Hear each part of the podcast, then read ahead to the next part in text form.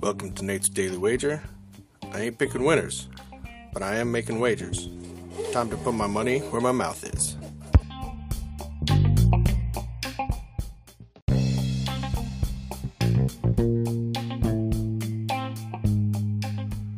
This is Nate's Daily Wager for September 15th, 2023. And well, that was a pretty pretty good encapsulation of why Mr. Cousins is a legend at the bank, but a fraud in the on the uh, gridiron. I mean, yes, he goes out there, puts up big numbers, but all for naught. Like for for no reason. They never were actually in the game. He gets the backdoor cover at the end. Luckily, we had it at six, so we get the push.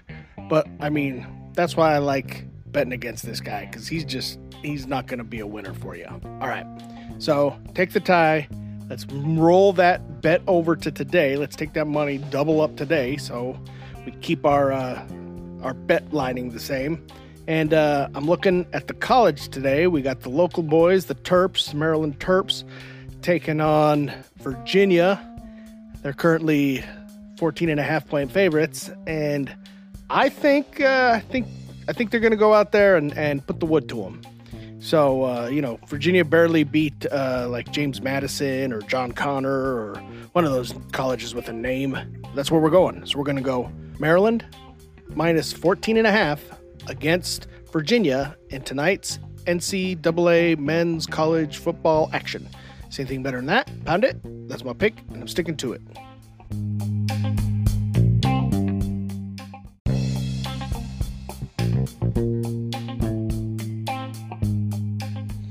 Don't forget to rate, review, subscribe, follow on Spotify, iTunes, or your favorite podcast application, and check out the show notes for some other great podcasts.